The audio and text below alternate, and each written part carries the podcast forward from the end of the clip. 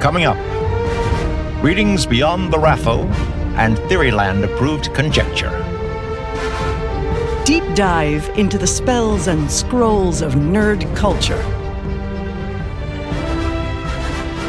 Absorb Stormlight. Hone sympathy. Harness Saidar and Saidin. This is Phantology.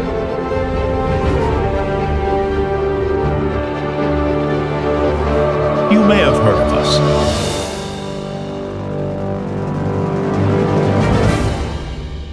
All right, what's up, wet boys? This is Stephen, your host with Phantology Podcast. I have my friends Ryan and Josh, my lifelong friends, I should say.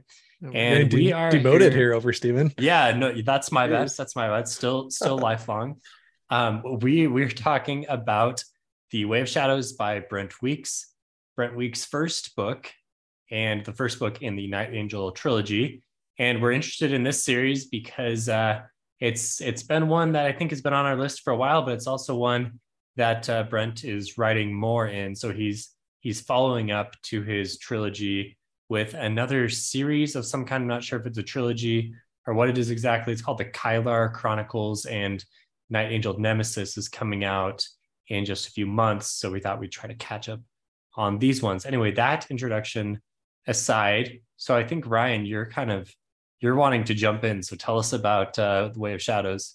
I think this is overall like a, a fairly well regarded book in epic fantasy. I mean, it's talked about a little bit and you know it's popular enough that people quite a few people have read it and i guess recommend it and so i've i read this trilogy um i think uh, maybe four three four years ago around around that and i really liked it.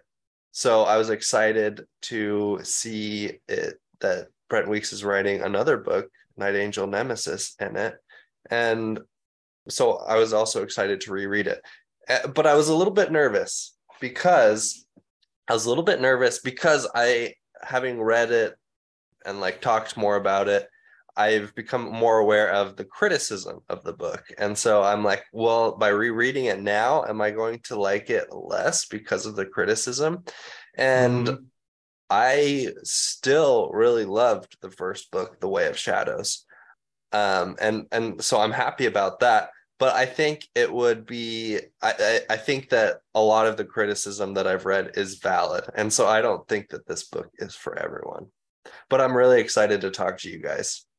So with that uh, caveat there, I guess let's let's not do any spoilers yet if you're interested in this series. So what do you what is the criticism or Well, I think um, the the primary criticisms are that there, there's a lot of like fantasy tropes in this book. It's not really anything novel that'll. There's not really much unique about it, I guess. Right um, it's it's fairly like it's just kind of a bunch of archetypes from other books that yeah, are, that are mashed together. But honestly, you know, we were talking about um, Anthony Ryan's series, the Draconis Memoria series that, that we've been reading, The Waking Fire. And we kind of said the same thing. Like, this book is just a bunch of other fantasy archetypes kind of stuff together. And a lot of books are, are like that. So I, I don't really know how to separate, you know, okay, this one does a good job of using the story Yeah. that we've read before. This one doesn't doesn't do a good job. I think that's kind of hard to say. yeah, and I mean, besides that, I don't think there is. I, I don't think fans of well written literary geniuses will enjoy this. I think it is, you know, I simply written, I guess is the best word. Like it's not, I don't know, it's not gonna it- you read it because I think it's a cool character, cool characters in a cool world with action. It's fast paced. Mhm. You're not going to have too much symbolism in it. It's not like the name of the wind where this is, you know, beautiful prose that, you know, it's whereas I think the name of the wind is similar in that it has a lot of common fantasy archetypes in it, but it's not quite or I mean it, it but but the writing I think helps take it to the next level, I guess is what I'm Mm. trying to say. yeah th- this book is kind of strange for me because I, I do i mean i wasn't really aware of those criticisms but i totally agree with most of them this kind of ai is all the rage right now right this kind of seems like if you were to have like chat gpt write out like an entire novel like fantasy novel like it might spit out something like this if you gave it the parameters of like an assassin like apprentice you know fantasy novel Mhm. Yeah, I mean, ChatGPT, it, it's not going to do that. Well, doing I yeah, of course not. But like, you know what? You kind of see what I'm saying, right? Like, Yeah, a little bit. like, Yeah. uh, of course, like it's not going to write a whole novel, right? But like, it it- it feels like a um, what just if somebody were assembling together just a traditional tropey fantasy book in the mid 2000s would Mhm. do, which isn't necessarily a, a bad thing at all. Like I'm I'm I'm saying I, my tone of voice is kind of like negative right now because I feel like I've read enough fantasy that I'm viewing it through like kind of a negative lens. But if this is like one of the first fantasy books you've read, then you know that's not bad at all. So eh, and, and it's not even if you have read a ton. Like I'm not trying to Mhm. shame anyone for liking this book, and I quite enjoyed it as well. But it's just not going to be like one of my favorite series at all. Yeah, it's not like every series needs to be a, a work of literary genius. I think I think like the best way to describe this book is kind of what Ryan was saying earlier, where it's fun, it's fast paced, it's tons of action, there's interesting characters, there's cool magical things being being thrown around. And like the worst thing you could say is it's kind of like a teenage boys fantasy adventure. And it- and there is i mean there's a lot of sexualization of women let's just say Yeah. and i think there's going to be like a lot of people that read fantasy that are not going to appreciate that I I think that in that sense, it reminds me a lot of the Dresden Files. Whereas, I mean, you know how the Dresden Files, the common, I guess, argument is that Harry Dresden deals with a lot of, you know, supernatural beings who can present themselves in a variety of ways. And many of them present themselves in, you know, very sexual ways in order to manipulate mortals or, you know, however whereas you might not have that same excuse in this book i think Yeah. that that also is you know uh, it, it falls into the teenage boy character where you know many of these many women are I- and i think it's the exception that they're not described as having you know beautiful voluptuous bodies and full perky breasts you know and in Yeah. fact most of them the breasts are described and that is absolutely a fair criticism of this book too It just it uh just went from bosom and Wheel of Time to breasts and in more modern books. Granted, like this the main character, these are like now very, very slight, like spoilers. It, moves from him like kind of through his adolescence, right? Like where at the beginning of the book he's like mm-hmm. a young kid, and then it goes up to like maybe like 20 or something, right? And so like these are like your red blooded male, like I think a lot of people do see every like you know this is when you really are paying attention to every slight curve of a woman's body and thinking it's like sculpted from the gods i think you know? So in that Yeah. sense it kind of makes sense. But i think the interesting thing is um, lightbringer another series by brent weeks also kind of has some of these criticisms especially i feel like in the early books. I don't know. You think like he learned maybe a little bit? I feel like lightbringer is better. I i mean i i read the first i read way of shadows and i've actually finished the second book um, and i plan on finishing the trilogy and i'm trying to remember back to my impressions of lightbringer because i read them three or four years ago and i i just remember liking it more so i, I feel like he had he did learn Yeah, I, I think he learned like through the series of Lightbringer, and he does, and throughout the series of Lightbringer, deal with um, sex in much more like realistic ways and um, stuff like that. No, I don't want to get in too much for that series, but I think he is growing as an author. I, I just think that you know the, those same kind of themes of like over sexualizing kind of every woman that uh, walks across the page was definitely present, I think, in book one of Lightbringer, and and is present. In I I, I do want to say that I read a little bit about so these books were published I think in 2008 2009 ish I, I don't or maybe 2007 2008 2009 um so Okay. they are a bit older. And Brent Weeks he finished the first tri- or the Night Angel trilogy and I think he wanted to continue in in that world but he realized that his writing skills weren't really up to the point where he felt he could adequately tell the story that he wanted to keep telling. So at that point he was like, "Oh, now I'll just write this quick trilogy in, you know, the Lightbringer world." And that trilogy ended up being what, 5 books or was it 6? five. It's, it's five, yeah. Mhm. It's 5 books. And I think lot, most people agree that his writing is significantly better in that series. So now that he's finished Lightbringer, he's kind of come back to this. So I'm I'm really interested to see how his writing in Night Angel Nemesis will compare to this first trilogy. I think one other thing while we're just talking about the outlines of the series, this the series, I feel like it it's kind of hard for me to place like a genre on it too. Like there are some definitely like grim tar- grim dark things about it, especially at the beginning. Mhm. But then it's kind of lighter for a lighter tone for some of the book. But then like out of nowhere, like really kind of graphically uh sexual assault type things happen and just like kind of all those trigger warnings at one point happen throughout the book but it never feels like a book like first law where it's like kind of reveling in the grim darkness of it and like the characters i don't know. What do you guys think? It doesn't really feel like a grim dark book the characters like seem like yeah the characters seem like they have a moral compass to them. I, I mean obviously there's protagonists and, and antagonists but there are definitely characters who know what's right and they want to do what's right. Yeah. so in that sense there's not as much grim dark to it but it's in this very low fantasy setting where yeah things it's kind of set mostly in this crappy city where there's a, a lot of crime and violence and all kinds of issues that are not shied away from.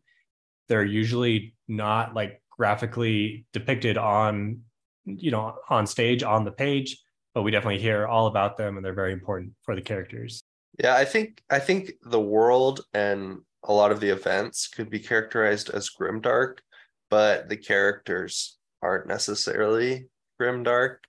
There's not there's not too many gray characters. I think some I think a lot of the characters are like attempted to be portrayed as gray, but Mhm. Mm, yeah they're really like right good. yeah, there are good people that like are like, oh, I made this one bad decision and it was a really bad decision. And since then I've been making bad decisions, but I'm really a good person. You know, that's kind of like Yeah. they're- yeah. I think we're all thinking Right. of probably the Yeah. same character. yeah But yeah, I, I agree.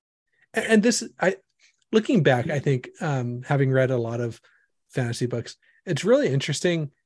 I feel like this era of like the mid 2000s, like 2006 to 2010, this is when like I feel like there was a pretty kind of a substantial shift in in genre, you know, where like I think the success of like Game of Thrones, and we don't have to spend too much time talking about this, but I think the success of Game of Thrones obviously like issued in a lot more, you know, uh, permission to be a lot more intense with things, but also, you know, there were a lot of uh like Harry Potter had made like this whole generation of new of like new still fairly young people that were like Right. looking for fantasy books to read.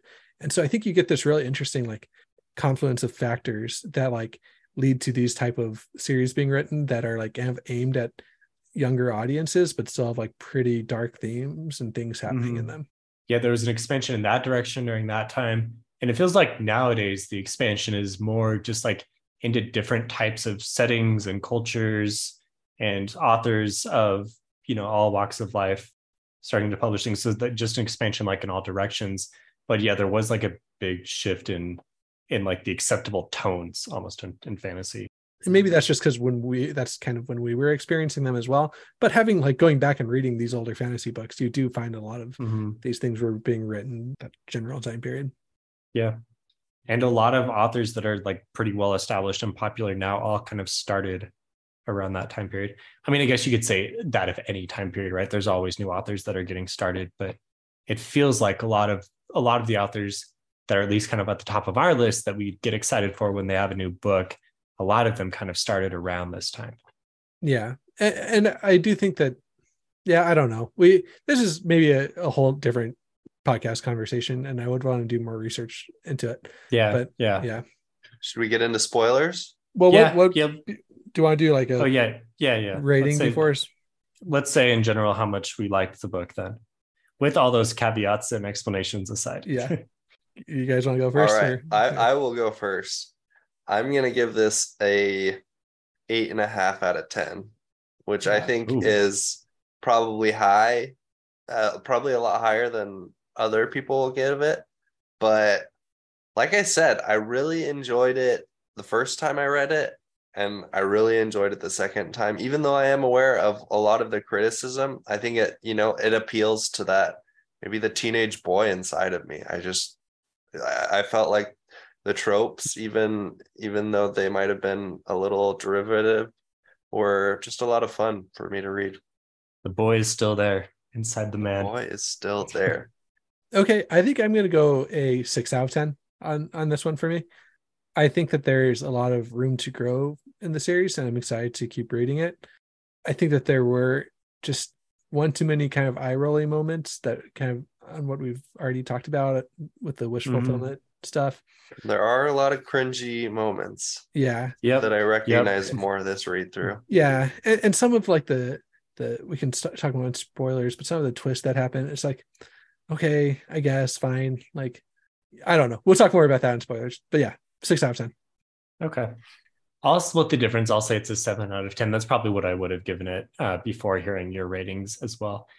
Yeah i thought it was i mean the teenage boy is, is very much alive inside of me as well. So um, i i don't think i was horribly bothered by too many of those things but i totally understand if you are.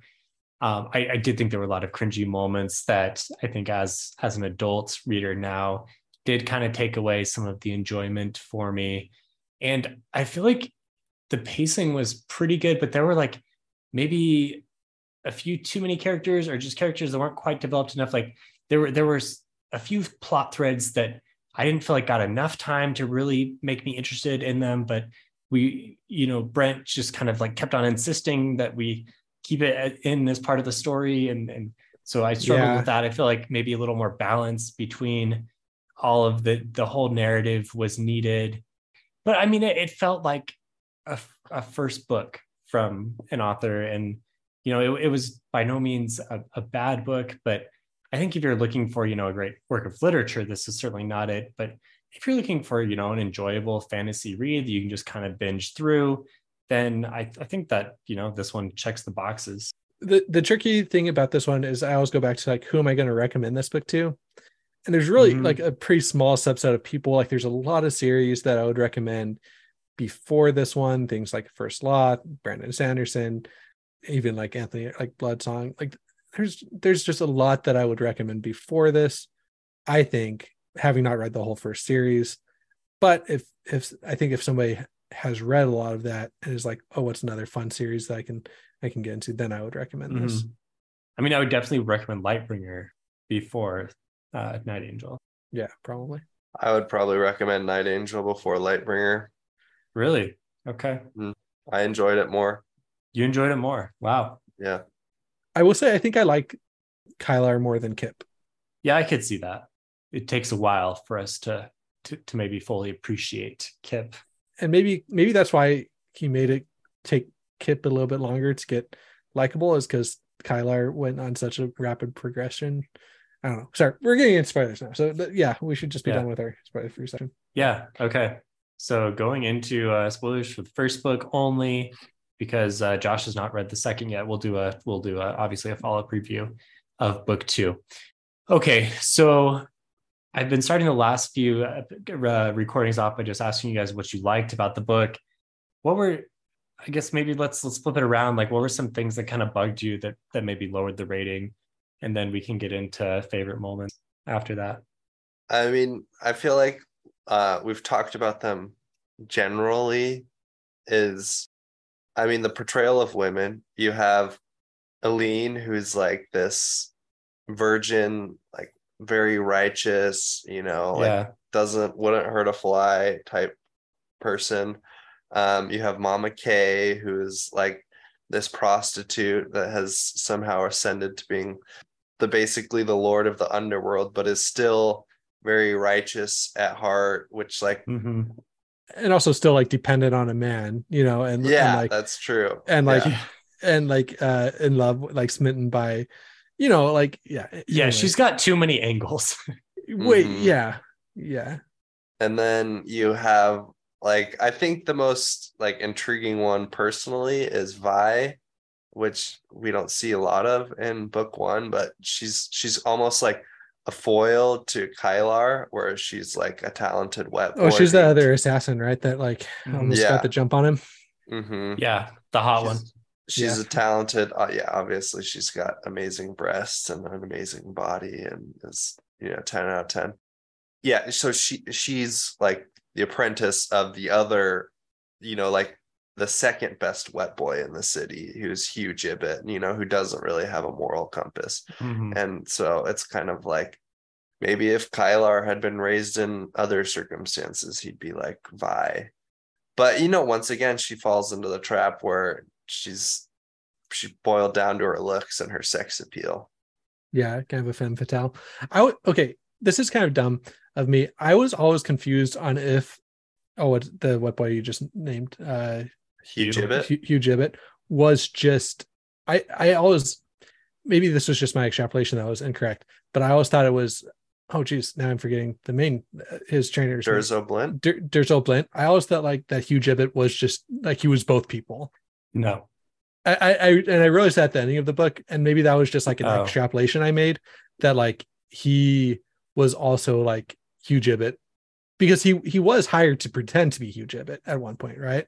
Or am I just Yeah. that up too? Yeah, Yeah, he yeah, was. and Yeah. I mean, he was. He did definitely wear several masks. yeah. So that was my kind of uh, theory, and I think I, I think I actually like didn't think it was a theory. I thought it was like actually the case that he Mhm. was also pretending to be Hu Gibbet, like to create, you know, like he was just both people, and he was. so you you thought that he actually like massacred the whole Gyre household, and that was Durzo. I, yeah, I thought up until the end of the bit, book that that was like actually Durzo um, being Hmm. hired to be like being Hu Gibbet as well. Like that he anyway, but that was just a mistake in reading it or like a conclusion that I drew that I thought was like stated but wasn't. Although I think I still think it would have been a cool twist that he was both, you know, both wet boys the entire time. I mean, it, it would have. It actually would have fit pretty well for a Brent Weeks twist. Yeah, On the topic of Durzo Blint and things we didn't like, I didn't like that. I, I thought it was fine that Durzo Blint is like, you know, this immortal who is, you know, Acaelus Thorne, but I thought it was just kind of silly how he like signed the note to yeah, to Kylar A Thorn, and then Kylar's just thinking he's like, oh, he's probably Acaelus Thorne, this legendary hero from you know, all like seven hundred years ago, and I was like, I feel like that was a stupid way to to reveal that. I think it should have like gone on for longer, and Kylar should have figured it out in like a, another way. It was more like uh, it was more like a telling of it rather than a showing, which I think a twist of that magnitude deserves more of um, a show not tell. can I give my most annoying thing for the entire book? Yeah. okay. I feel like we're really starting this this Yeah, Yeah, maybe off maybe that's in a negative way. maybe that's my bad. Should we pause and go to positives? Let's, and let's then let if you- Josh. Let's yeah, let let me, Josh let me talk- talk about talk. this. It's Yeah, not really yeah. that negative. It's a pet peeve for sure. But just the number of like fake out deaths in this book was like off off the charts. Like it just seems like every chap, not every chapter, but a lot of chapters would end up with like, oh, like like the number of times even Kylar, like you thought was dead, was just like a lot. You know, like he- he- When, the- when did you think he was dead? when Durzo Blint stabs him and and it like he sees himself like bleeding out or whatever, and then like all fades to black. Yeah, Well- I mean, I kind of, I I feel like even reading that the first time, I knew that like yeah it because wasn't as it seemed. you have the whole book but like still like Right. it, it was oh, that's definitely like i would consider it a fake out death the ending of the book when he does get pretty much killed by Well, I mean, Ra- that's that's important. That's going to be part of the plot that he, you know, he does die and come back. yeah but it's still fake out death i mean it, Well, but it's but he does die and he is revived through a a significant like thing for the plot. It's not just it, we're not just telling the reader, oh, he's dead. Oh, he's not dead. It's like he is dead and he comes back to life because of this thing.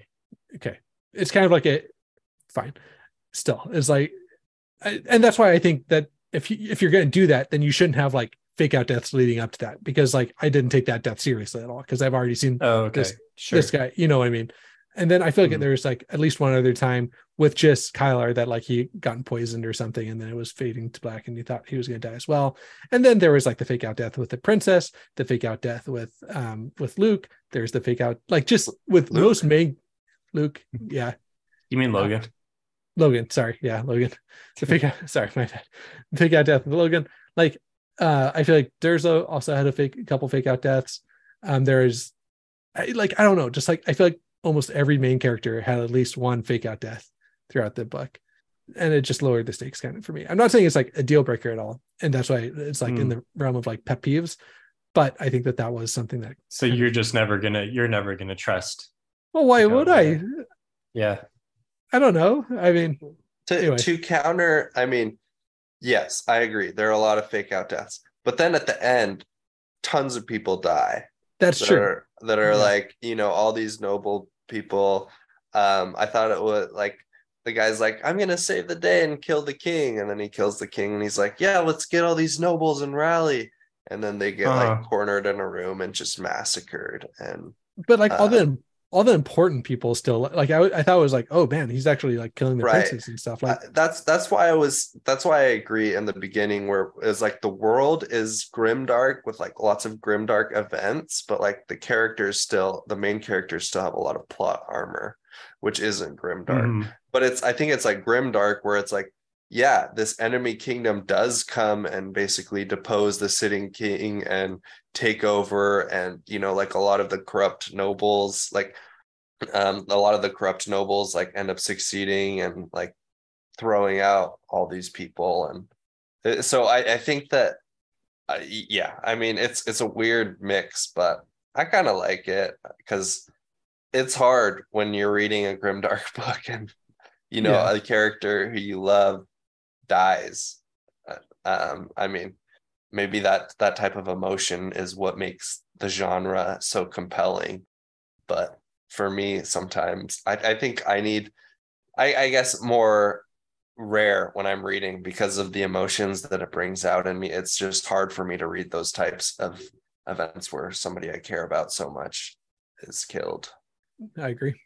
So full disclosure, I read this book, uh, The Way of Shadows, probably shortly after you did, Ryan, because I think maybe you mentioned that you read it, so I read it. So I read the first book, and I Mhm. liked it okay, but I think I must have got distracted or went to a different series. So I, I had not yet continued on to books two and three, and I remembered a few details. You know, just kind of okay, it's this it's this kid who trains to be an assassin, and he goes through his life a little bit.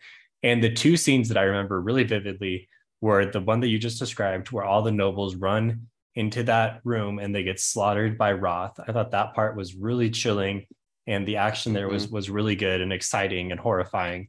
And then the other scene I remember was when at the very end, when Logan has to drop into the hell beneath the the Yeah. regular jail. The regular jail is already really bad, but then he's got to go into the one that's even worse yeah so Mhm. those those two parts as well as like i think him getting captured and i couldn't remember if his if his uh if Jenine died or lived actually as i was reading it. So that was interesting to read. But um yeah so th- th- that action really at the end of the book i thought was all was was all pretty great. Yeah. Uh, yeah. That's that was kind of the weird thing about this book is throughout the book i was like ah this is kind of mid you know like i was kind of more leaning you in towards like a five. But then the end of the book i think really um, was the best part of the book. in a lot of ways i know i just complained about like the figure out death with kylar but i think everything else like it, it almost had a Sanderlanche type feel where the last like 20% of the book Mhm. was just like It really all super came fast together. paced, Yeah. boom, boom, boom. Every like every chapter or something, like you're putting pieces together left and right. Mhm. Things are going like fast paced. Some of the things, another kind of like cringy thing, like does it really need to be this? Was like Roth being uh being rat rat. His name is Rat. Rat, Yeah. Yeah. right, just. Like that was like, oh come on, like why can't we just have two bad guys? You know, does it have to be the same bad guy?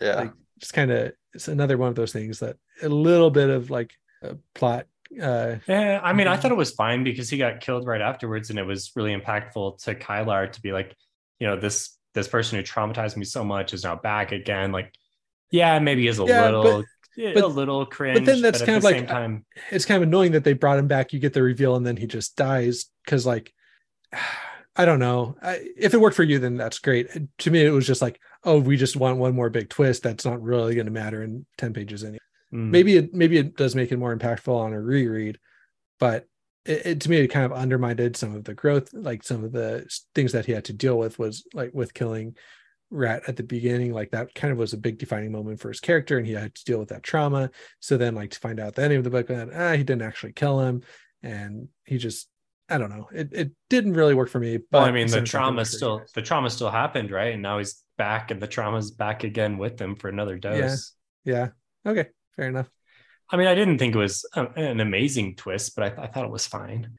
it, it felt like an i guess to me it felt like an unnecessary twist like the twist worked and made sense and was impactful it just felt kind of unnecessary like you can have this really sadistic bad evil person that doesn't also have to Mhm. be the really sadistic bad evil person from like the first few chapters of the Yeah, it. Well, I mean, it didn't make a whole lot of sense that I don't know. Neph Dada was he, he kind of treated Rat like he was super expendable, but then at the end he like saves him from dying. So, or not at the end, but I mean, in the beginning, Back, yeah, back in the day, yeah. when Kylar was gonna kill him, he saves him. Mm. So I mean, I think there's a lot of inconsistencies. I, I that's the thing with this book. I feel like macro scale reading through it, it's great, and like I said, I loved it. But like I think when you take a microscope to a lot of these things, there are, like I said, inconsistencies and things that you can, you know, really nitpick. And I guess maybe maybe you don't even really have to take a microscope. It's like you just pause a minute from you know reading through everything very quickly uh, to notice it. I definitely enjoyed the Kylar growing up training montage, kind of dealing Yeah. with, you know, I'm killing these people. Am I evil? Like, like there were some, there were some themes we said earlier. You know, it's not really, you know, a deep thinker literary book. There, there were certainly some themes. It's about what you'd expect, right? You have this guy who seems to have a moral compass, but he's got to do these bad things. So how does he justify this? It wasn't explored super in depth um, Yeah. it's going to continue to be a, a thing, right? And then I think the relationship with Durzo and kind of finding out, like, you know, m- maybe the reveal wasn't super amazing, but getting more, get, you know, getting these more and more hints as to who he is and what his backstory is and how he's got to this point. I thought that was all pretty cool. Um, and then, you know, th- their last fight was some good action. So, yeah, the the bones of the story I think are all pretty strong, like Ryan was saying. But then if you really want to get into it, you're like, eh, yeah, yeah, I don't know, it could have been better. hmm Um, some things that I really loved. I I liked Kylar as a character. I was able to relate to him. He is he's not like he, he's a very moral character, but then at the same time, he is able to kill people. Like his first kill, his first assassination was, you know, that botched kind of delivery or Yeah. or he he I guess disguises himself as delivery. He goes up into that tower and kills the guy, and then that girl comes back and then he kills her too. That was like I think kind of a grim dark type thing for him to do. You know, I, I feel like a lot of these characters, you know, they're they, you know, sort of like Batman. They're like, I will disable you and you know, like I- but I won't kill you. I won't cross that line. Whereas Kylar has no qualms with it. Mm, it seems like he does have some qualms with it but those qualms kind of get squashed out Yeah, You're right. He ha- he needs he needs a reason to do it. yeah that was one of the more i guess perturbing moments of the book was not just that he like they killed the, his first kill but that he also then had to go kill the the ser- serving person. You know what i mean? Yeah. because I, I think you could i can get like a moral justification for like killing what they call like debtor like somebody that has like a a hit out on their life. Because one like Mhm. you know that they're going to die right? Like you know that they're going to die anyway. Somebody's going to kill them right? Like so maybe that person should just be you and you should do it as like humanely and painlessly as possible like i get how somebody could like walk through like a moral permission for themselves to do that but then like you know running into a and not just innocent person but person that would otherwise survive had you done your job better like that's Mm. just like another level of you know kind of moral compromise that are in my opinion Well, I is. think the way that I read that was he had to kill her for selfish reasons because he said if I don't kill her, basically Durzo is going to kill me, and yeah. if I if I want to get to where I want to get to in my life, which is to be a wet boy, I've you know, I've got to do this. Otherwise, I've got no other options. And it is a repeat of the theme where Kylar does he hesitates to do what Durzo tells him and it causes consequences, right? He hesitates to Mhm. kill Rat and it ends up with Elene being scarred.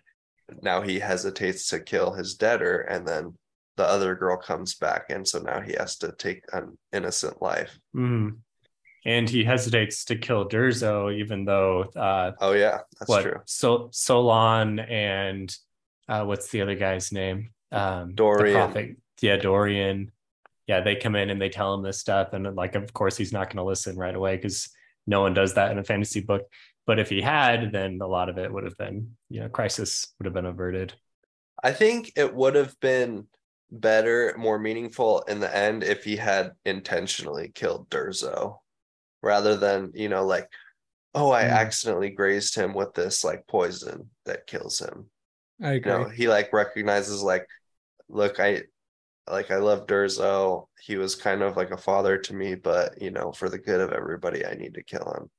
I, I I really agree with that, Ryan. I think that that's a good point. It it was a point Ben made about. I shouldn't do spoilers for the latest Avatar movie. He made a point about though, like there was a, a death in the latest Avatar movie where it wasn't. It was kind of like that, where it was like a, a stray, like a just a random bullet got somebody, and it, it took away kind of the impact of what it could have been a really Mhm. intense, more meaningful death, both for people grieving for the the person and for like the person that gets blamed for the death and for the character itself. I feel like this is kind of the same way that like it could have been a really a much bigger part of Kylar's character Mhm. for that death to happen. different. But uh, it's tough too. You've got the two single most capable fighters in the whole city going at each other, right? Like you're not holding back anything in those moments. You're trying to defend yourself, which means you're probably going to try to kill the other person. So, I mean, I I think it seems realistic that in the in the course of the fight, even if you don't intentionally decide I'm going to kill you, like once you enter into that fight, aren't you like kind of But but that's the thing. Like it would have been more impactful had he actually like stabbed him in the chest or something than like oh Yeah. he just kind of like threw a knife and it like happened to like yeah graze him. You know, like okay i've kicked his sword away and now he's at my mercy and i could either let him live or i could kill him and i'm going to kill him or Yeah. or yeah, or even like in the midst of like he got through like he got through a, a he got through a parry that he didn't think he was going to, and then like got him in the you know like he thought that that parry would be blocked, but he actually got him like you know the attack Mhm. got through and got him in the chest, and like now he's feeling like his you know hands pressed up against.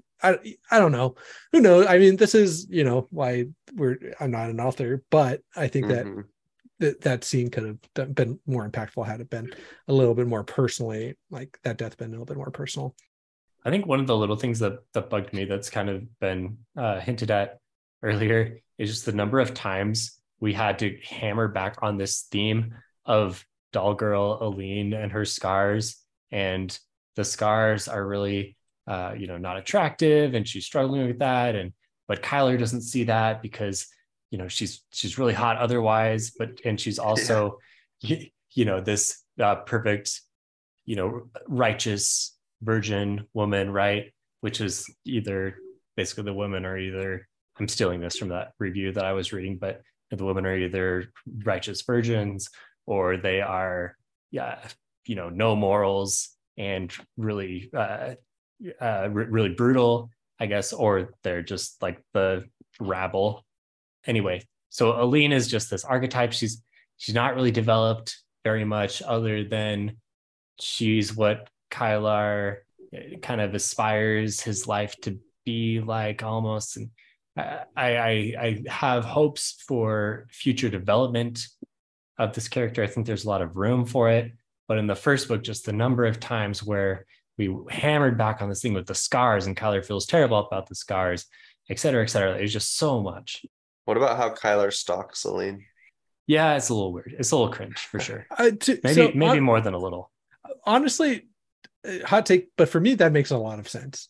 I think that the more cringy is when they start like inter- actually interacting with each other. I think if you like say like the one person that you like want to take care of in life, and you know that if you do actually enter their life, it's going to be make things really bad for them. Like just kind of trying to get snippets Yeah. of their life when they can. I don't know. Like I feel like with social media, like guys, not just guys, but people do that all the time. Like just go on. Yeah, and, that's you fair. know, like That's fair. if they have somebody that they feel like they would in another life would, you know, be with, and they go on like look look at their social media feeds and stuff. I don't know, like Yeah, yeah. There's a lot of stalking. That's a good point, that happens. Josh. Yeah.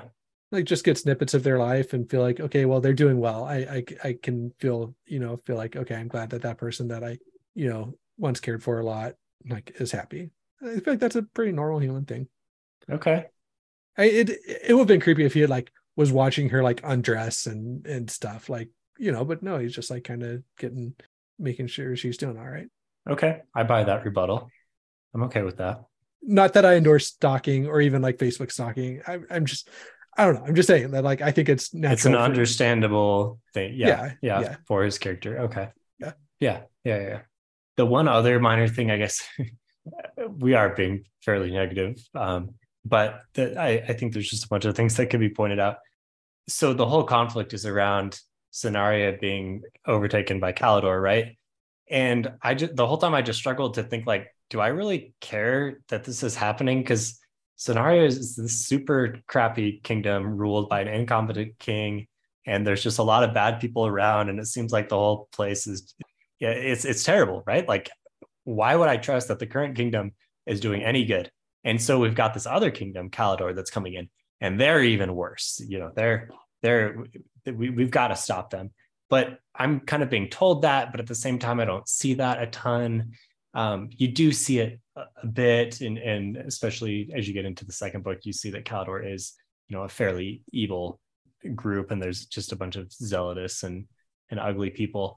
But at the same time, it- would I don't know, like if you're trying to get me to cheer for one side against the other, you've got to maybe put some people in into the government more. Like if Logan and his family was involved more, like if Duke Gyre, uh, you know, he seemed like a guy that I could cheer for a little bit more. He's kind of like the Dalinar type figure. You know, if he was a little more ingrained in the leadership of Cenaria, then I could definitely get behind him uh, in his fight against Khalidor. But that I, I didn't really care that the corrupt king got killed, and there were like a few random nobles that maybe seemed like decent people that were fighting back. Well, that's why I, I was excited that it did it did look like Logan was going to be more a stand-in for the government because I like you was like, well, who cares? Like these people just all seem like terrible people. Who cares if they get Mhm.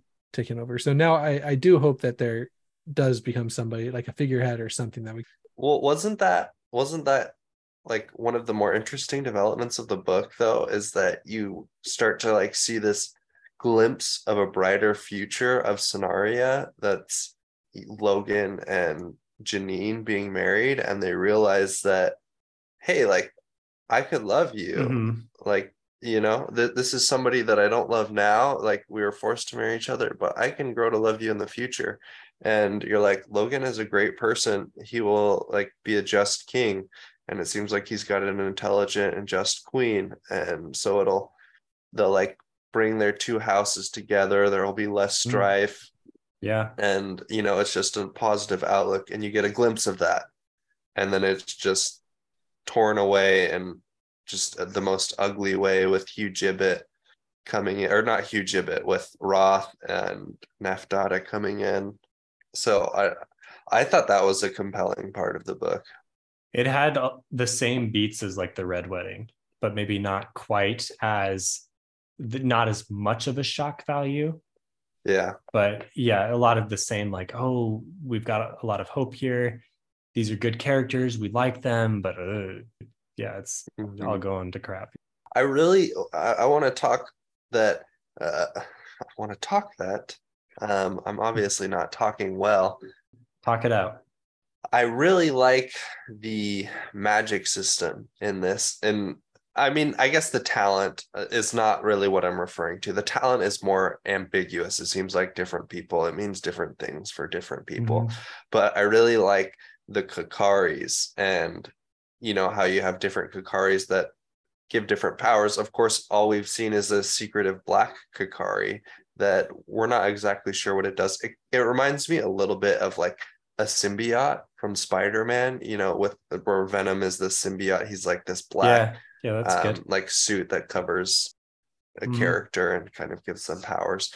So that's something that I am excited about that like these these weapons items of power that you know are kind of missing from the world. You don't really know exactly where they're at. So I think that could be or at least that is something that excites me. Yeah, the magic was good. I, I think I like the Lightbringer magic because I really do like the structured magic, and that Yeah. had a little more defined. Like, okay, this does this, this does this, and there was kind of a blending of soft and hard magic here.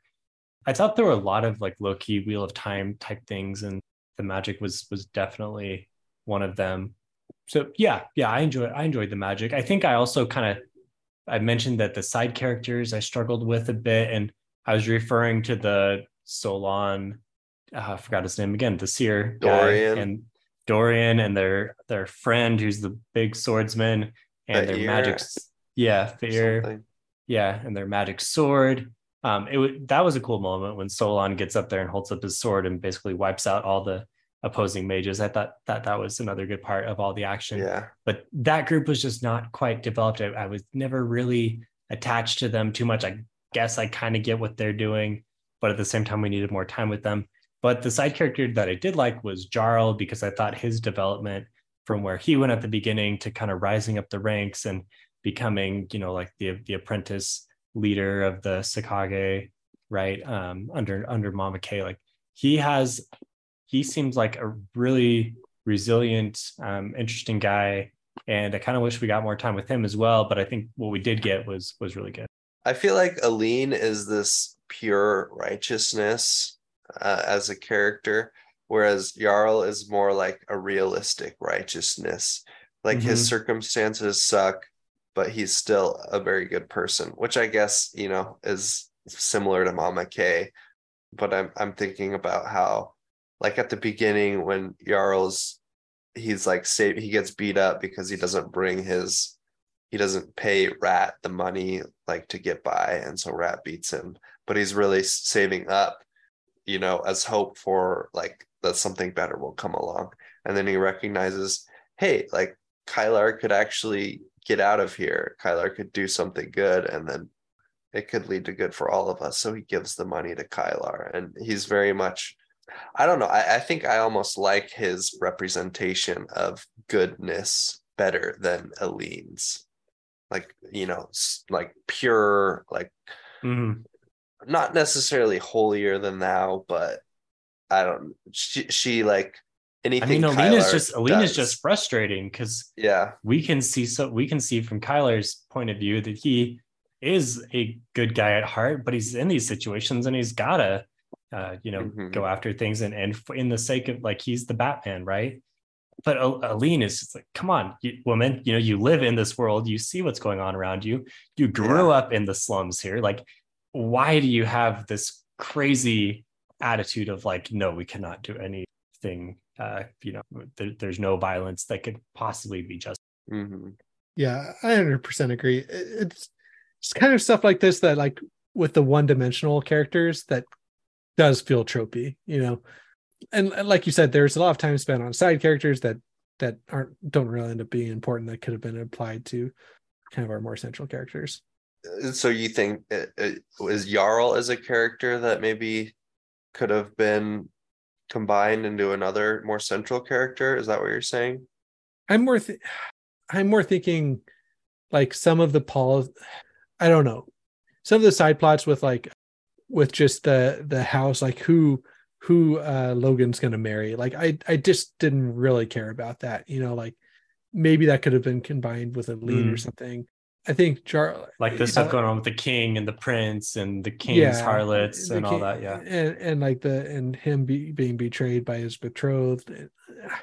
I don't, don't know. I mean, I do think that, uh, yeah, I can Like- certainly see that. But Logan is also kind of almost like Elene in the sense that he has like this very like righteous view of the world. Like, I'm gonna save myself until marriage, and then he with his wife or his betrothed, he recognizes that like Mhm. sh- things aren't always as Yeah. good as they appear. Yeah.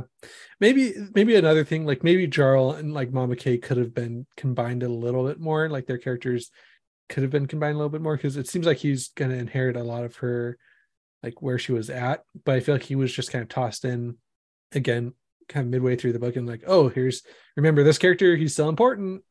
Yeah. But yeah. Yeah. You've always got to have side characters in your books. I mean, that kind of, Yeah. you know, keeps it moving.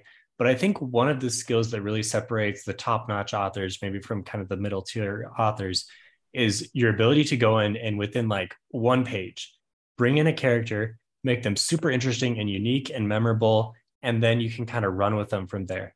Like the best example, I, I feel like the, the author that I enjoy the most that does this really well is Joe Abercrombie Yep. like right from the beginning of um, the first law.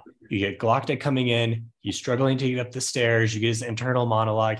You can understand this guy and where he's been at. Like obviously, obviously there are more facets to him that are uh, that are kind of revealed over time, but you get attached to this character right away, and not because he's this paragon of virtue or righteousness or evilness. Like he's got all kinds of stuff going on with him. But right from the first page, you're like, okay, this is Glokta this is kind of who he is. I get it now. And anytime he comes up, you know, you you you can think back to that and you're attached to him, right? And I think that's really tough to do. And I, I it's hard to maybe appreciate when it happens. and he does he does that again even with like asides where it's like there's like a war like again just very general. But like there's a war and then it'll like put you in a viewpoint of like a soldier in the front lines of that war. Yeah, and then yeah. like you like you he thinks back to his family and just like you you know and suddenly you're like attached to this character who you know is going to die. Like you know it's just kind of just a way to show this viewpoint that Joe Abercrombie wants to explore. I kind of think back to like that that that noble, like you said, that killed the king, and it was like, okay, and then rallied everyone, and then just died two pages later. Like in Joe Abercrombie's hands. Well, he actually didn't die. Or- he just gets like oh yeah, he re- just gets- yeah, You, that's yeah. Okay. he he does talk a little bit about like the nobles who who come with him, where he's like, oh, or the nobles like, I just came because my wife made me come. yeah. Mhm. but but like when when there's a viewpoint that's like put aside to a character that you weren't expecting it to be that can be used in like a really powerful way or in just like oh dang this needs to happen and i can't figure out how to get my- one of my main characters to be the viewpoint person for this plot i feel like that's what it felt like in this one versus like joe abercrombie's like i'm going to use this to be a very impactful moment for the reader yeah. And like I was saying, this is a really hard thing to do. it is And- it's ex- yeah yeah Yeah. Yeah. So I, I don't think we want to knock and say, like, you know, Week sucks because he wasn't able to produce the same feeling. I'm just pointing out that it's really easy to say side characters weren't quite there. And I think a lot of authors, like, you know, we we love Brandon Sanderson. A lot of his side characters are, you know, but so he, fairly archety- archetypical. yeah but he'll use these one-off viewpoints to really really build out the world you know where you have like some Yeah. uh, some person studying like this you know arcane part of the magic somewhere and like and so sanderson uses it to like really build out these things abercrombie uses it to get these really gut punching moments and it feels like weeks in these in this book kind of used it just to be like okay and then this plot thing happened which is Yeah. fine I mean, I think as a, you know, author, first work being published, oh yeah. This is that's yeah that's true. I, I don't yeah. I don't think it's at all like something to you know hang your head about that no. uh, that you that you weren't able to get to this point but I think it's really something that I look for when I read like am I able to just jump into a character right away and really get attached to them? Because that's a sign that this guy or or woman uh, knows what they're doing in writing this book. True. And I mean, once again, I go back to my level of enjoyment versus, I guess, maybe my critique of the book. And I really like this book. I think this is one of my, you know, favorite debut novels. It's funny talking about an author's debut novel when it came out like, you know, 14, 15 years ago. But I I like it a lot.